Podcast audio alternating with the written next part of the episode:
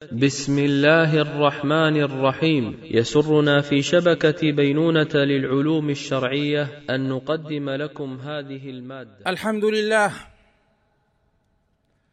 الحمد لله الذي رهن السعادة في اتباع أمره وجعل الهداية في طاعته ولزوم هديه وختم رسالة السماء بأفضل رسله وأتم دينه وأكمل شرعه.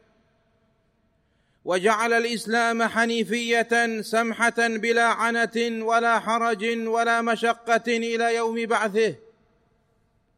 وأشهد أن لا إله إلا الله وحده لا شريك له وعد, وعد المؤمنين به بالدخول في رحمته والفوز المبين في جنته.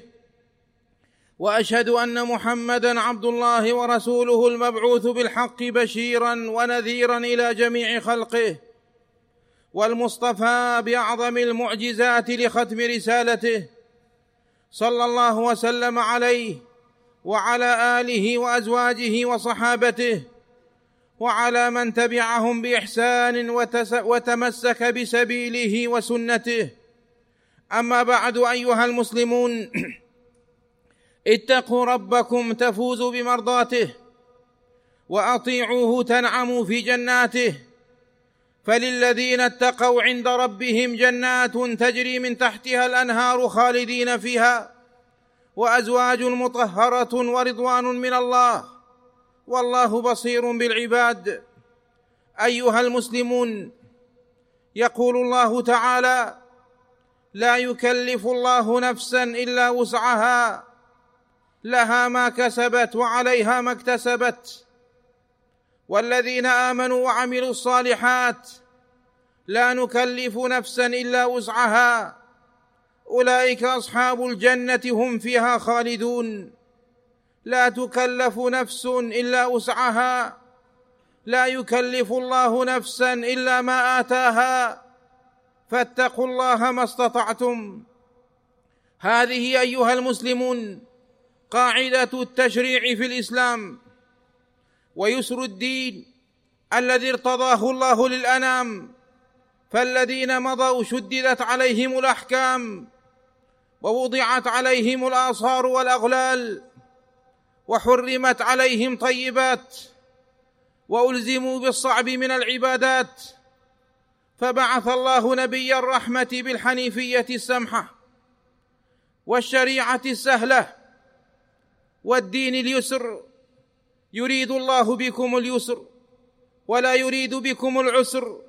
ما جعل الله ليجعل ما يريد الله ليجعل عليكم من حرج وما جعل عليكم في الدين من حرج. فشعائر الإسلام وشرائعه إنما شرعت لسعادة العباد وليس لشقاوتهم. ما أنزلنا عليك القرآن لتشقى فإما يأتينكم مني هدى فمن اتبع هداي فلا يضل ولا يشقى. وكان نبينا عليه الصلاة والسلام يقول عن دين الله الذي جاء به إن الدين يسر ولن يشاد الدين أحد إلا غلبه. وكان عليه الصلاة والسلام يقول أحب الدين إلى الله الحنيفية السمحه وإنما بعثت بالحنيفية السمحه وكان عليه الصلاة والسلام يقول إن الله رضي لهذه الأمة اليسر وكره لها العسر وقد وصف الله نبيه الرسول النبي الأمي بقوله ويحل لهم الطيبات ويحرم عليهم الخبائث. ويضع عنهم إصرهم والأغلال التي كانت عليهم. فالذين آمنوا به وعزروه ونصروه واتبعوا النور الذي أنزل معه أولئك هم المفلحون. ومن دعاء أهل الإسلام ربنا لا تؤاخذنا إن نسينا أو أخطأنا. ربنا ولا تحمل علينا اصرا كما حملته على الذين من قبلنا. ربنا ولا تحملنا ما لا طاقة لنا به. واعف عنا واغفر لنا وارحمنا. قال نبينا عليه الصلاة والسلام قال الله قد فعلت وهذه كرامة لأهل الإسلام عظيمة ومنة من الله جسيمة. وقد خطب رسول الله صلى الله عليه وسلم الناس فقال ذروني ما تركتكم فإنما هلك من كان قبلكم. بكثرة سؤالهم واختلافهم على أنبيائهم. فإذا أمرتكم بشيء فأتوا منه ما استطعتم. وإذا نهيتكم عن شيء فدعوه. فالأوامر الشرعية إنما يكلف بها الناس على قدر الاستطاعة. فإذا أمرتكم بشيء فأتوا منه ما استطعتم. قال النووي الإمام رحمه الله هذا من قواعد الإسلام المهمة ومن جوامع الكلم التي يعطيها صلى الله عليه وسلم ويدخل فيها ما لا يحصى من الأحكام كالصلاة بأنواعها فإذا عجز عن بعض أركانها أو بعض شروطها أتى بالباقي وإذا عجز عن بعض أعضاء الوضوء أو الغسل غسل الممكن وإذا وجد بعض ما يكفيه من الماء لطهارته أو لغسل النجاسة فعل الممكن. وإذا وجبت إزالة منكرات أو فطرة جماعة أو فطرة جماعة من تلزمه نفقتهم أو نحو ذلك وأمكنه البعض فعل الممكن.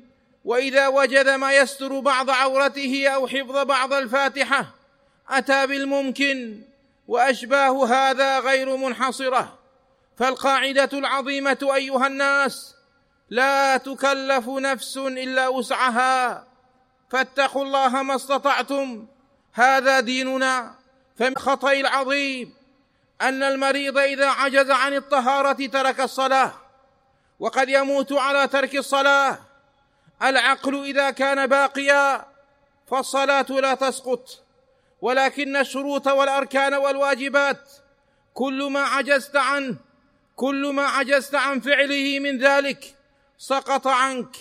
والله تعالى إذا أخذ ما وهب أسقط ما أوجب والمضطر مرفوع عنه الحرج والمكره لا إثم عليه وقاعدة العلماء لا واجب مع عجز ولا محرم مع ضرورة. فمن تشدد فقد خالف هدي الإسلام. وعرض نفسه للهلاك. فكل متشدد في الدين ينقطع وكل منقطع وكل متنطع يهلك. والقصد القصد تبلغوا فاكلفوا من العمل ما تطيقون. فإن الله لا يمل حتى تملوا. والسعادة في متابعة السنن. وإن لكل عمل شرة أي نشاطا ولكل شرة فترة. فمن كانت شرته إلى سنة فقد أفلح ومن كانت شرته إلى غير ذلك فقد هلك. والإسلام وسطية ورحمة لا غلو ولا جفاء ولا تشدد ولا تسيب. وكذلك جعلناكم أمة وسطا فالخوارج مارقون من الدين بتشددهم. قال الذهبي الإمام عنهم عباد قراء مرقوا من الإسلام وأوقعهم الغلو في الدين إلى تكفير العصاة بالذنوب وإلى قتل الرجال والنساء ويقابلهم أهل تسيب تركوا الأوامر وركبوا النواهي وربما تطاولوا على نصوص الوحي بالرد والطعن والتكذيب وعلى العلماء بالافتراء والتجهيل والتسفيه انحلال ورد للسنن واقتحام المحرمات وتشكيك في الثوابت والمسلمات ومجادلة في البراهين القاطعات والدلائل الواضحات. فاتقوا الله ما استطعتم وسددوا وقاربوا وأبشروا واستعينوا بالغدوة والروحة. وشيء من الدلجة تبلغوا والذين آمنوا وعملوا الصالحات لا نكلف نفسا إلا وسعها. أولئك أصحاب الجنة هم فيها خالدون. ونزعنا ما في صدورهم من غل تجري من تحتهم الأنهار. وقالوا الحمد لله الذي هدانا لهذا. وما كنا لنهتدي لولا أن هدانا الله.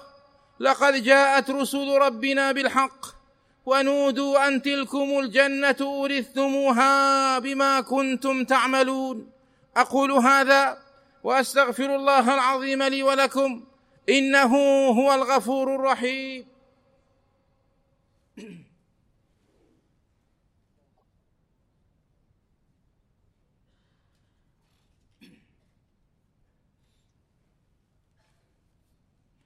الحمد لله رب العالمين وأشهد أن لا إله إلا الله ولي الصالحين وأشهد أن محمدا عبد الله ورسوله إمام المتقين صلى الله وسلم عليه وعلى آله وصحبه أجمعين وعلى من تبعهم بإحسان إلى يوم الدين.